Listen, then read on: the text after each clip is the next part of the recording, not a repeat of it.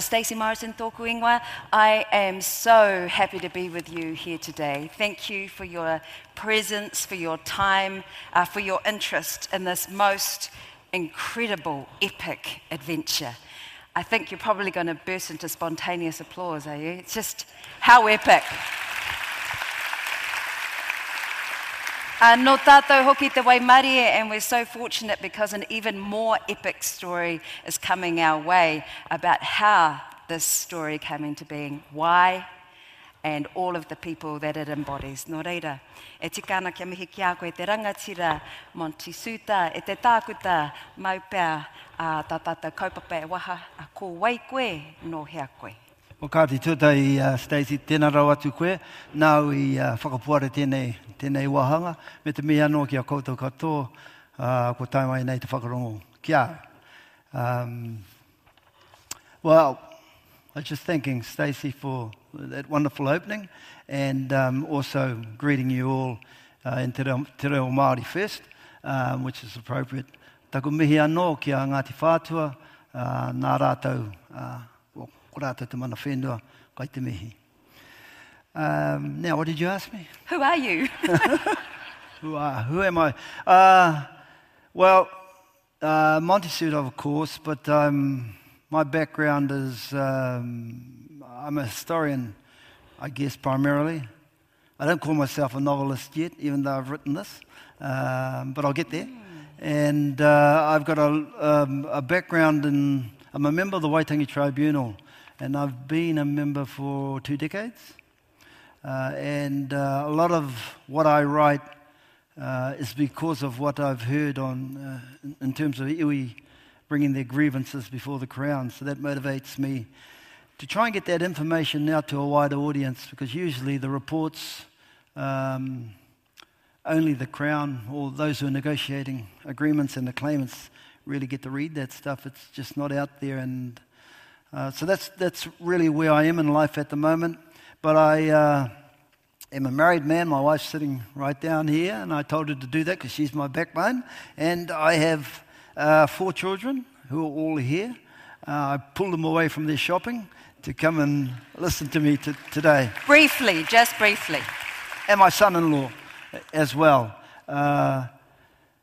As I go on, I'll tell you a bit more about my life and what inspired this book, because I've told you the good bits just now as to where I am in life. There's a lot of good bits, and we'll get into that. And we will have a little bit of time for questions, but only pātai. Pātai is a Māori word for questions. It's not a question for word for statements. So feel free to get ready for those about 10 minutes before our ending. But while the whānau is here, I did want to read your dedication from this mammoth book, which I really brought for a visual story. This is epic, and this is epicure, if that is such a word. But I do want to recognise the whānau and what it takes, because you say in your dedication something that I thought was quite important and powerful. To my wife Tina and our children, Oriwa, Tetuhi, Iparaima and Auhuna, I tū atu I a koutou āwhina I tēnei kaupapa, he mahanga wā I noho kore hoa rangatira, kore pāpā mo e tahi wāroa. Apart from all your help on this project, there were many times that you were without your husband and without your papa for a long time. So obviously it was important for you to acknowledge the time that it takes to do these sort of projects. Certainly that, what you're looking at there, took about 6 years to put that all together. And you know, when you're sitting on your own doing this sort of research, that means you're taking time out from your family, and that's why I acknowledge them. Kapai. I would like to debate the fact that you said you're not yet a novelist, because the evidence would suggest you very much are. And congratulations on massive success. Really the stuff that people dream of, a book that we've all waited for a long time. So would we like to enjoy a little bit of reading from Dr. Monty right now, from Kawai? So the story is about basically following a young, well, a baby from the womb to the tomb, set in the 1700s. And I'll tell you a bit more about it later, but this is chapter 2, Ngāpō Village, 1740 AD. Kitty's labour was brief but intense, her robust young body having brought forth the infant vigorously. Perspiration ran down her face as she watched her tapuhi carefully raise the newborn by his legs. A watery emission seeped from the baby's mouth and nose. So Kitty's mother, Arakura, daughter of the old warrior chief too, gave instructions to the young attendant. Ruia taku mokopuna, kia heke te ngaru. Immediately, the tapuhi shook the newborn gently to expel the secretion. On seeing the baby's gender, Kitty beamed with delight, and the other two joined her. Ah, taku tama, ah, my son. Kitty's tears kissed her baby's skin as she took him from the tapuhi, lifted him onto her chest, and placed her hand gently on his back to give him some warmth. He was still blue and mottled and covered with mucus, a whitish waxy coating and small streaks of blood, but to his exhausted mother, he was perfection. It was the beginning of spring, a generation before the Tahitian wayfinder Tupaia and the first Europeans set foot on Aotearoa. The newborn had announced his arrival with loud howls just before hundreds of white-tufted tui and sweet-sounding kōpara gave voice to the breaking dawn.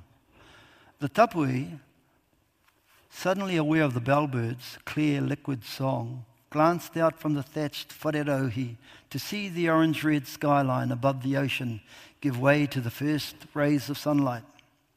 The bird's operatic duet ceased as quickly as it started, and the attendant gasped audibly at the fleeting sight of Mercury disappearing in the sun's glare. Whenua is returning to his house of darkness, the attendant murmured. Kitty looked at her. What sort of sign, if any, might the young woman receive when she herself gave birth, crouching alone in the bush? Someday, she wondered. As the sun's golden ball came free of the horizon and its reflection threw a patch across the gentle swells, the tapuhi pointed out a second significant omen in the sky, a clump of reddish cloud trailing a long, narrow strip of vapour. E hika, he manawarangi, he kohoka. E Kitty. Gosh, a roasted heart on a spit, Kitty. Kitty glowed with pride, not for the sign of victory in future battle, nor for the relief that the baby was out, but because she knew the gods had gifted her and Tāwai a redeemer. Tēnā koe.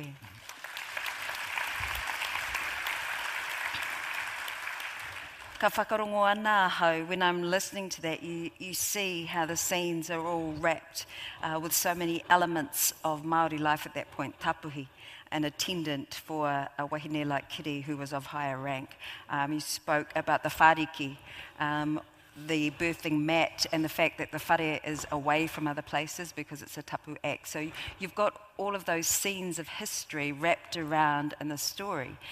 And you also talk about tohu, which is a lovely place to start, because you shared with me when I wrote one email and no follow-up emails about doing today, that there is a rehu, there is a tohu, there is something that led you to write this book, and you want to share that with us.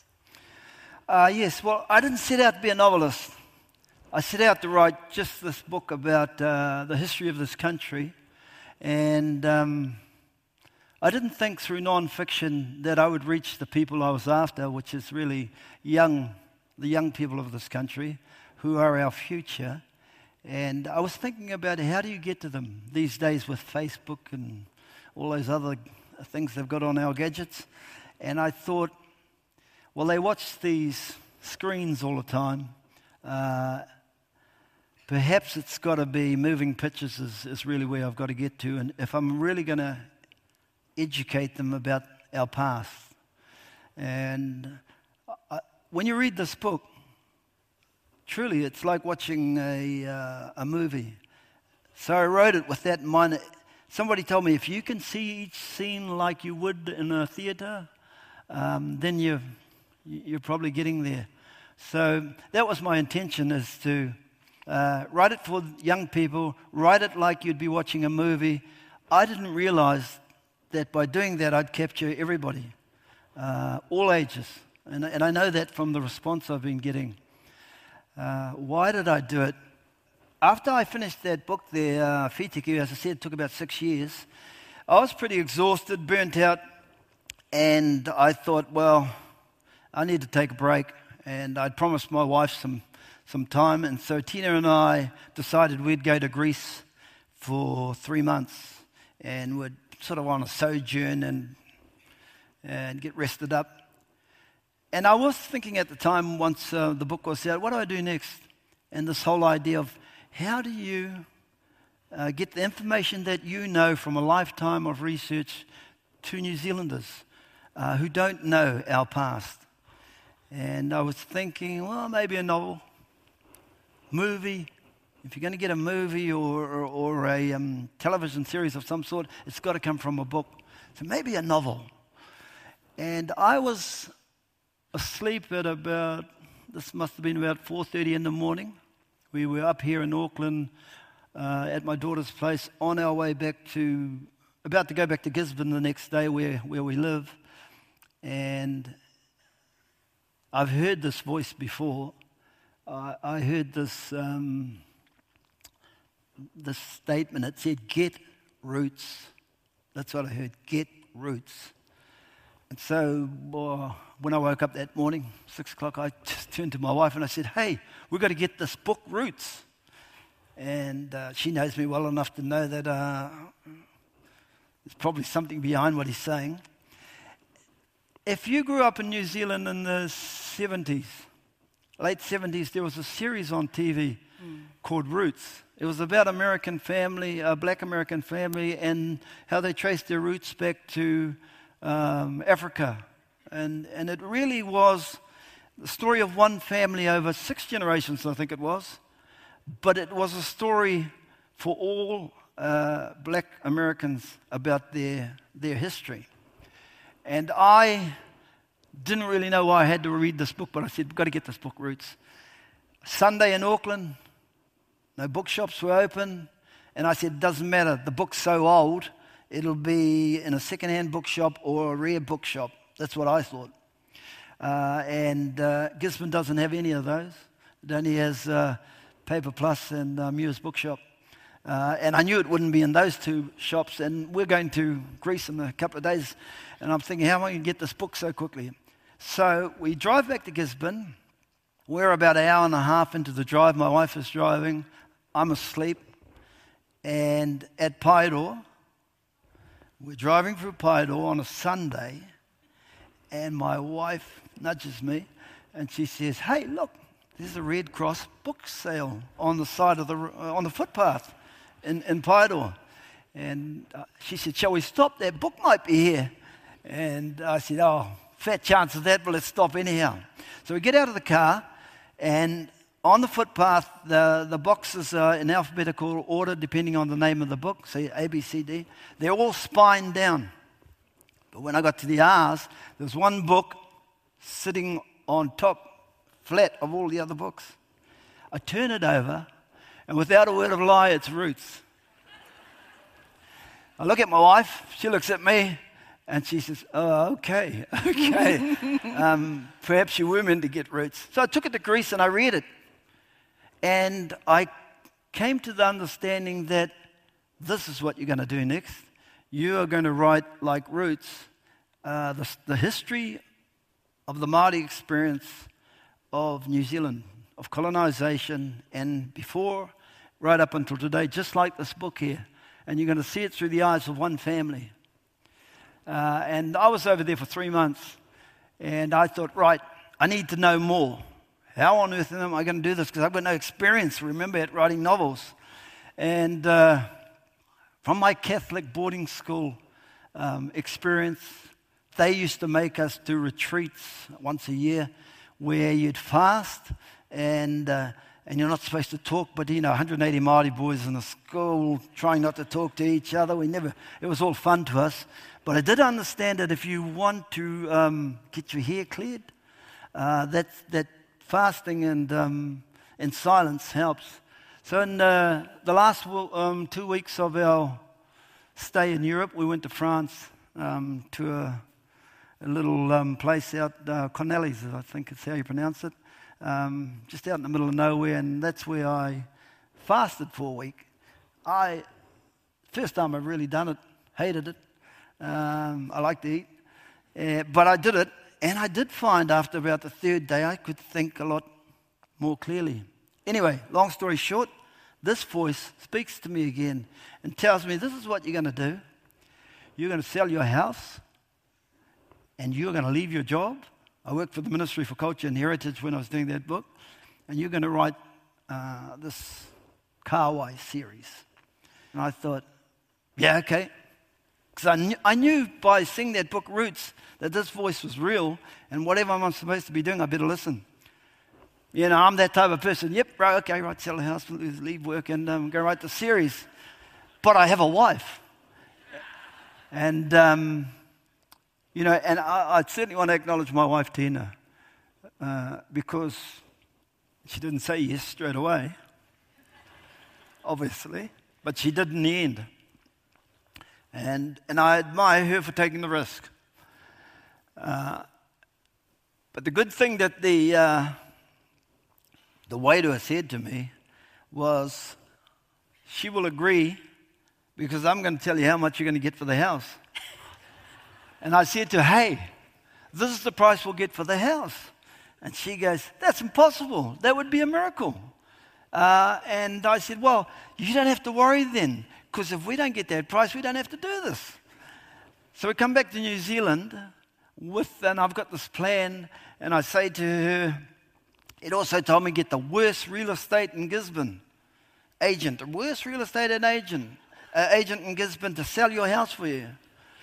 And she's sitting there thinking, and I'm thinking, I'm looking up, I don't know the real estate agents, and I'm looking up their names and their experience. She goes, hey, wouldn't we be the worst, you and I? And so we sold our house on Trade Me. And I tell you, the price that was given to me, nobody was getting anything. This is pre-COVID, anything around that. And so I think she thought it wasn't going to happen. Then one day... this couple knocks on our door, asks to see the house. My wife is, Tina's off at the beach, and they walk around for about 20 minutes, and the guy comes up to me on the side, and he goes, hey, how much do you really want for this house? And I told him the figure that I've been given. He goes, you can give me 10 minutes? Went away, talked to his wife. They come back and goes, yep, we'll buy it. And I'm like, what? And he said, yep, we'll buy it. I should have checked out who this couple were because there was nothing to them to buy it at this price. But I said, hang on, I've got to go see my wife. I can't do this. I can't agree to this. So I shoot down the beach and she sees me coming. I said, honey, you are not going to believe this, but these people have offered us the price I told you for the house. She was in shock. And then she gathered herself and she said, did you ask for more?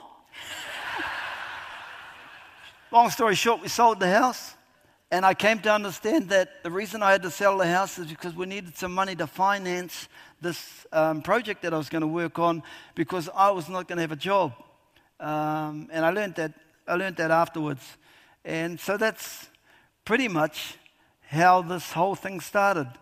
And you know, I came up here to Auckland. I looked up online who's going to teach me how to write a novel. This was February 2020. Came and saw Paula Morris. She gave me an hour out here, and I asked her, how do you write a novel? And she gave me a whole lot of tips on how to do it, and I said, I thought, well, I'll sign up on your course. The next month, COVID hit, and the lockdown was on. And I wrote this and researched it under lockdown most of the time, which was a blessing, because I needed people to stay away from me for the 2 years that it took me to do it. What an epic story.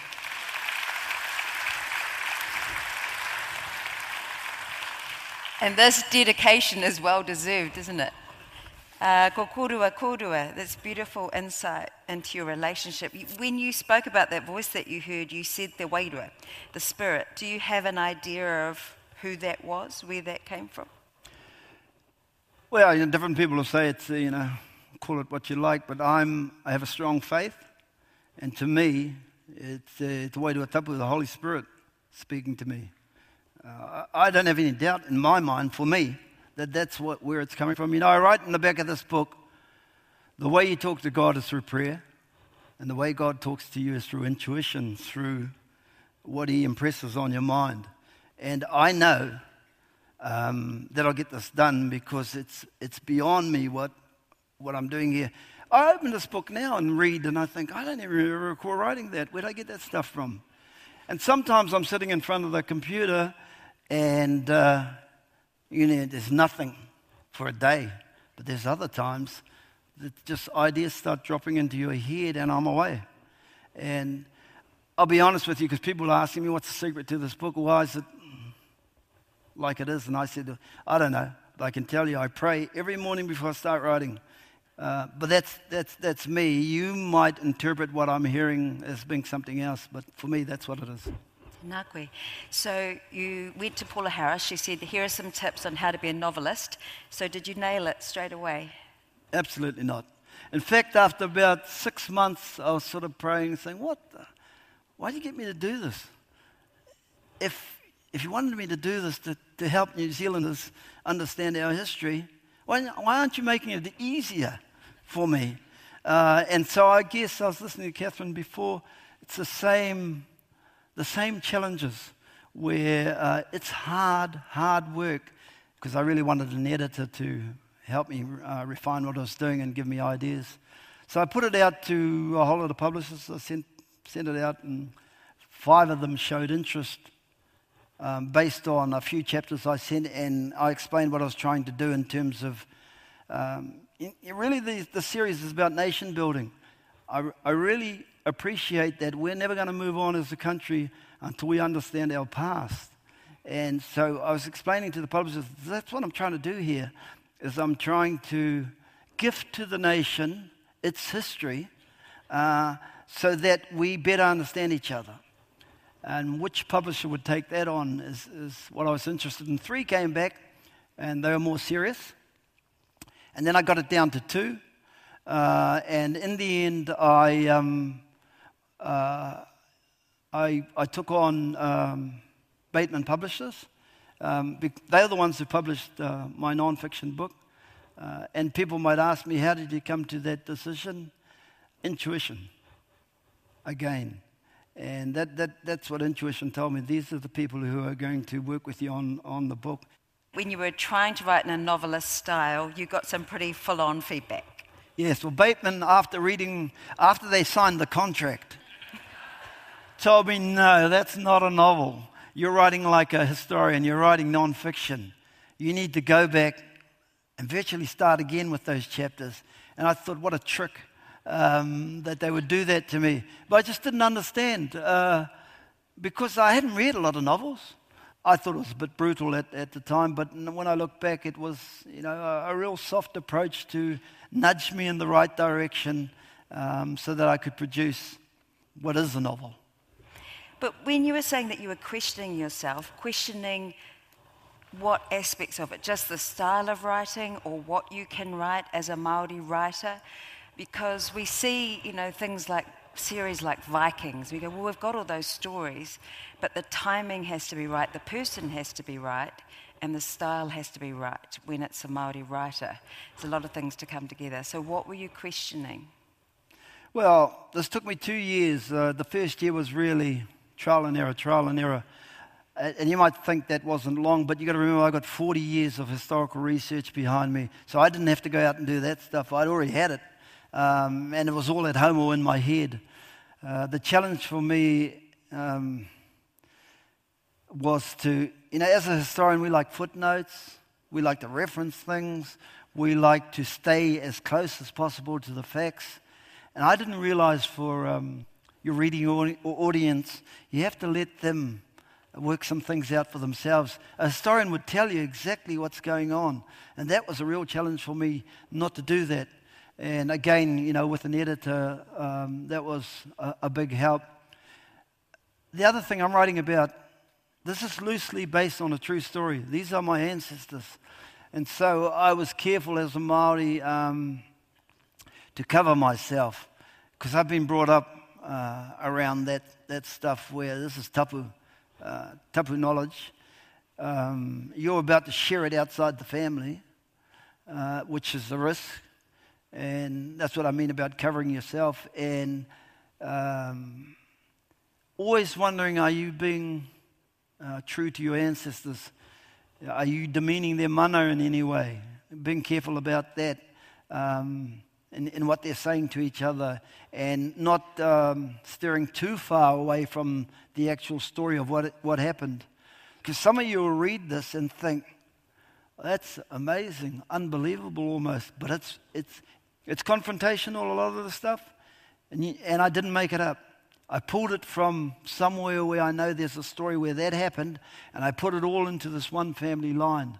And I did it at risk to myself. And that's why I say, that's another reason I was praying every day, because I didn't want to get zapped for what I had put in here. Because that's genuine when we talk about Māori stories and what we're sharing about ancestors because of our spirituality, our understanding of wairuatanga. Getting zapped sounds funny, yeah. But can you explain to people who maybe are uninitiated what that means, what here, what restrictions, what tapu kind of means, and how you balance that and still make the creative work? You know, Māori are very spiritual people, and we know that there's outside of us there's this whole other world that we say when someone dies, haere ki tua te arai, go beyond the veil. It's a very thin veil between us and the spirit world. That's what we believe. And that if you're not careful and breach that in the wrong ways, there is something to pay for that. And sometimes it mightn't be you, but it might be somebody close to you that gets impacted. And you might think that's just suspicion. But when you've been brought up in it, it's hard to divorce yourself from those beliefs. And it's always niggling at you as a writer. I just thought that the story is bigger than that. If it costs me to do this, I really believe that the nation will be better off for having this stuff out there. And I was thinking too, how long have I really got? I'm 62, and I'm wondering if I go to the grave with all that information.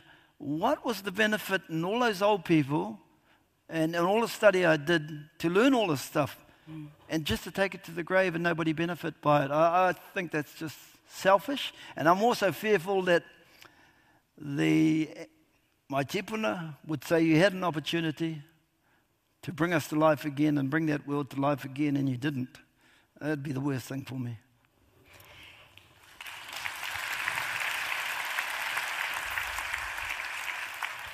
But for me, as your reader, and someone who feels like my house is better, my whānau is better because of books like this, you've carried the wairua of a lot of tūpuna for a long time, but you don't carry it heavily.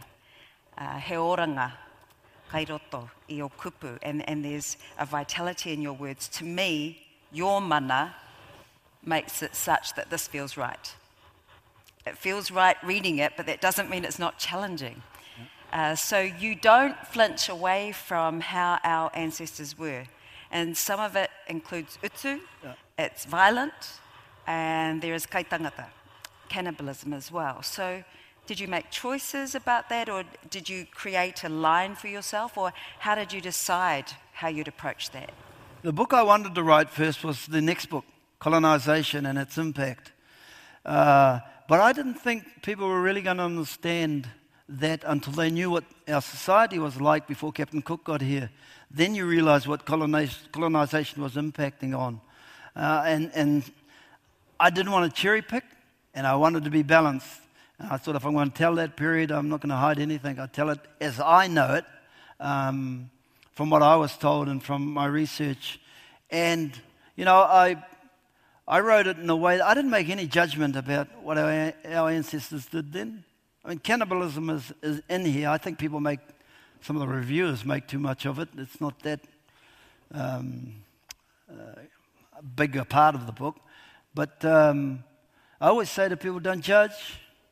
If you check it out, 70% of the world, our culture's all had it, and you might have it in your own wardrobe if you go back far enough. It was there, so let's not hide it. Let's just tell it how it is. Don't make any judgment on how. From today's point of view, and I always say you got to remember too, we accepted Christianity in the 1830s, and that put paid to all of that. And so, you know, we ask for forgiveness for what we had been doing and for what our ancestors had been doing. You say Utu rang strong at this time in our history. So is that an example of how you're kind of giving a window to our past, and that Utu isn't just revenge and all of the layers of what Utu means in a whānau? Utu is about balance. So, if someone does wrong to you, you've got to balance that off at some point. And this whole story is a story of Utu, where this young, before he's even born, when he's in the womb, he's dedicated to avenging his grandfather's death, to balance the relationship with this other iwi. And it's a fascinating story of how a warrior was shaped. They made him into a killing machine by the time he was 19. And he's a fraught hero in the story. But you think about it, if that's all you've known, or that's how you grew, that's how you respond in later life to any challenges he had. There's a prologue in here which talks about a young person going back to his marae, trying to find out who he is. And he finally gets this old man, to his kraua, to start telling him the story of the koruru, or the ancestor on the meeting house. And when he starts, you dive right back into the 1700s, and a spell is cast over you. For those who have read it know what I'm talking about. You are just in this world of what this country must have been like back in the 1700s. And one of the best descriptions I had was from a friend I gave it to read. He said, for the next 200 pages, I never blinked. And he said, I was back there in that world. And even though I created it, they said, it seems real. It seems like that's how it must have been. But you start with a whakapapa chart, and I'm interested as to when you plotted that. Was that from the beginning, or did it grow, or when did that come in? Oh, sorry, I should say that Kawai, that's what it means, genealogical line. It means roots in Māori, Kawai. It's your lineage. And I think my editor was... my publisher was struggling with all these names, all these Māori names, and that maybe a chart of some sort would help the reader.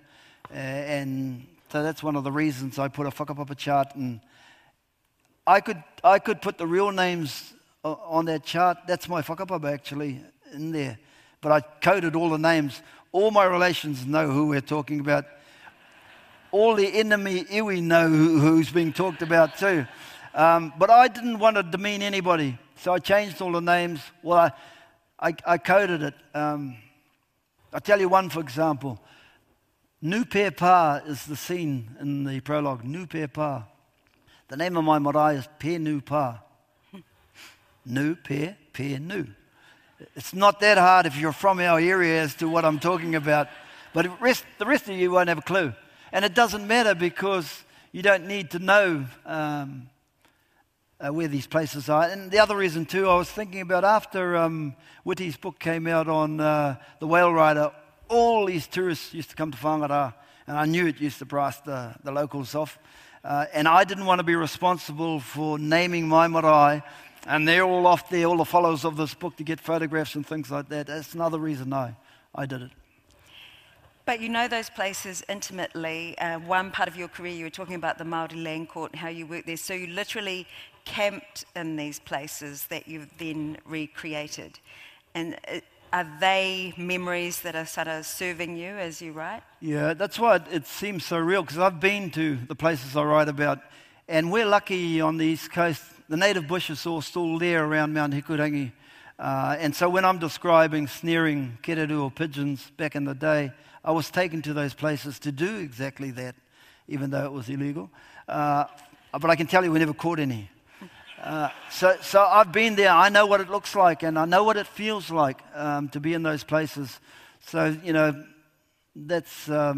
I'm pulling on my experiences. Some of the lines in this book are the lines that my old people used.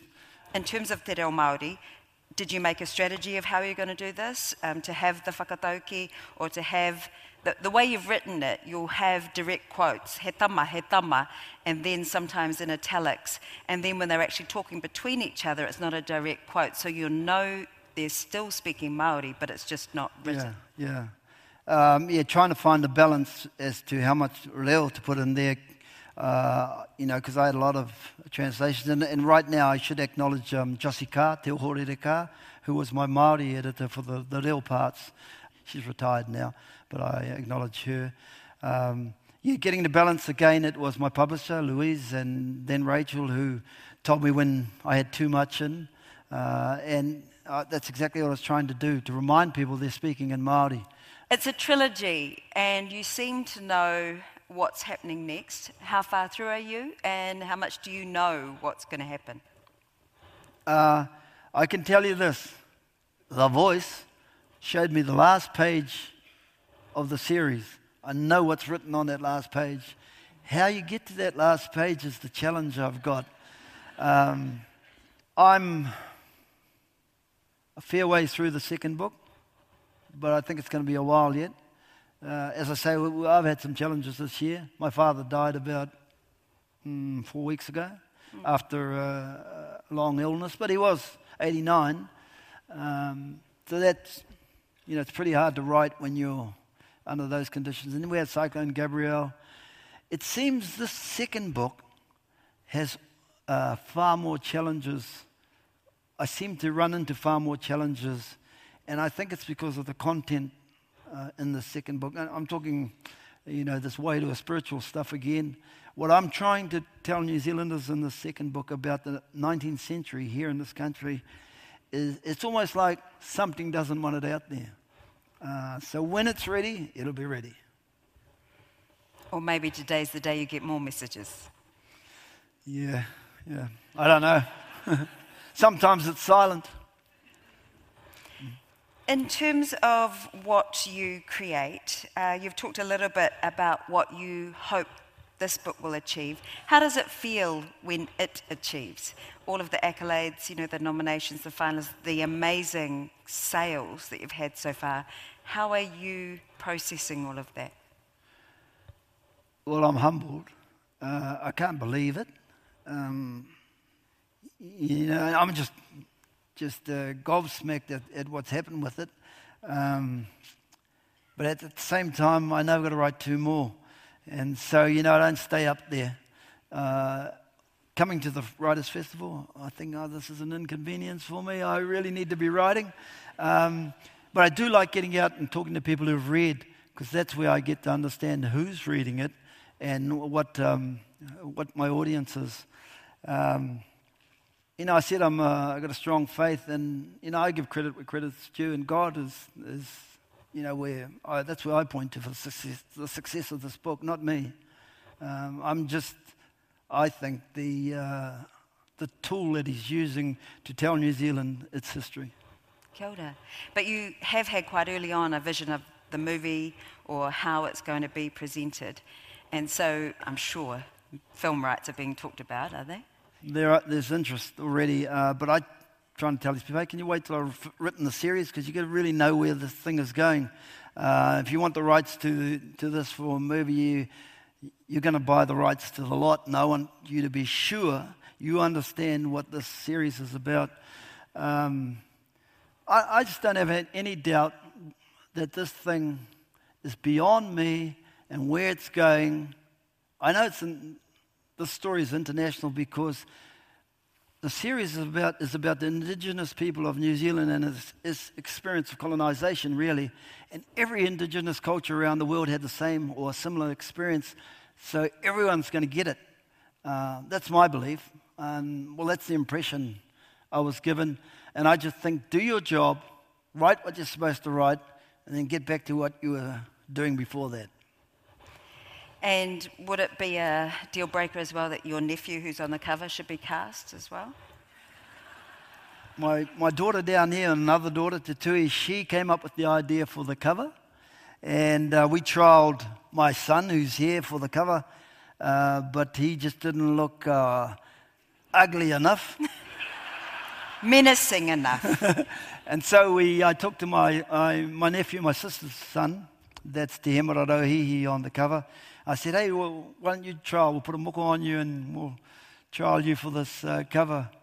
And he was all keen about it. He's in the Whanapanu group that won the festival earlier this year. And I said, do you understand what this could mean, having your picture on the cover in bookshops? And oh, no problem, no problem. He's sick of it now and regretting it. But I think the cover is what I was after. It's stunning. Every book presentation I go to, they're always asking me, this older woman, where this guy is.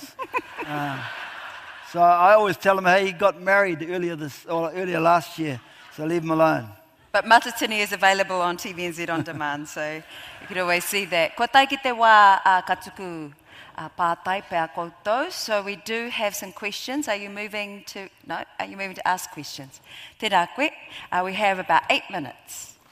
In 1975, the Māori author Heritonga Pat Baker published his book Behind the Tattooed Face, which similarly described a late 18th century tribal life around Whanapanu. How much did this book did you get any ideas from his book? I read that book when I was in school. Going through an education system back in the 60s and 70s, I always wondered why there wasn't anything about us. I'm talking about people like me. And it's probably the reason I write so much about Māori, because I was told by a Māori statesman that being Māori in this country is about the fight for equality. And because I have a talent for writing, I thought, yeah, well, if that's right, how am I going to contribute to that fight? Well, I'll try and balance up the literature in this country in terms of our history by giving Māori perspectives. And Heritonga Pat Baker, Behind the Tattooed Face, was the only thing I saw for this period I'm writing about. And that it was based on the Whakatohea experience. And nothing since. And I thought, right, I did read it again, and I thought, well, I can go beyond that, and that's what I'm trying to do here. And I realise now, I don't know if the book's in print at all, but there's nothing for this period that I'm writing about. Other than that, there's nothing in the country. And probably that's another reason it's popular. The title of this book is For Such a Time As This, and my wife gave that title to the book, and inside it says, a saga from the uttermost end of the earth. And I think that title is really important. 10 years ago, 15 years ago, I don't think it would have had the success it's having now. New Zealand is changing. Our generation should be seeing it.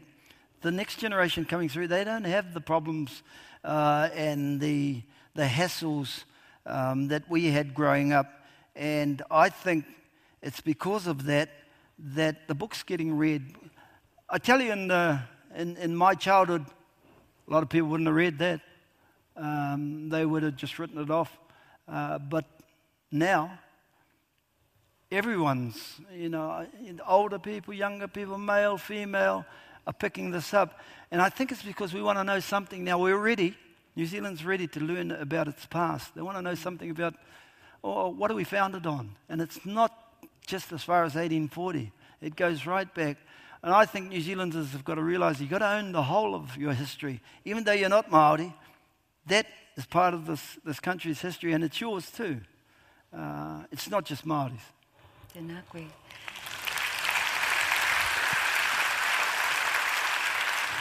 Kia ora. Kia ora, thank you for your book. It shocked me with the violence in the kaitanga It distressed me with the training of the young man as an instrument of utu, but it also relieved me because it made some space in the narrative which I've been living for the last 15, 20 years of being the descendant of the colonizer, the violence, the bringing of violence, because it gave another view of Maori history. You're absolutely right. I wanted to sort of explain to all of us, Maori included, hey, our past ain't that clean either. And we need to look and own that as well. And that, and the other thing too is colonization is not all bad. When you read the second book, you'll realize there's pros and cons to it. There's lots that we have to be grateful for because of colonization. And that'll come out in the book. And I know that because my own grandparents and that conveyed that to us. There's some bad stuff, but is it any worse than the lifestyle that we had pre-colonization? I think a lot of people, if they're very insightful, will see that in these books, what's happening today, a lot of the way things play out are hangovers from the past. You can't breed out of a people in 250-odd years what they lived for 600 years. And so that I see things happening, and I said, this is almost like what I wrote about. But that's the 1700s, but I'm seeing it today. And I think, you know, there are those connections to be made. And don't worry, I'm not going to beat people up about colonization. What I'm going to try and convey to people is that, hey, it's good and bad, but you can't write it off as all bad. And also, it's just our living existence. Many of us are a living treaty partnership. Angere, pai tō pātai, thank you so much. Thank you all for being with us. I'd like to particularly give aroha to the whānau. It's huge for you to come here before you go to Zara and then Mecca. E ni motaku he, e te pāpā, kareo I ki te ia koe, tainoa ki tēnei wā, e taku ahorangi. Te pau o tēnei kaupapa, mai kore ake koe. Sir pau te mara, len tēnā kōrua. Kua rangatira katoa tēnei kaupapa ia kōrua. But I'm quite glad I didn't see you earlier. It would have made me nervous. But today has been all about legacy. You followed the wairua, you followed the path, and you're living your destiny in this most incredible form. And so I'll finish with this whakatauki that's very relevant for you, Dr. Monty. Tū mai e tama, te whakata o mātua, te moko o tipuna. Stand strong, O son, the reflection of your parents, the emblem of your ancestors. Tēnei tātou, e mihi atu nei, e whakanui atu nei.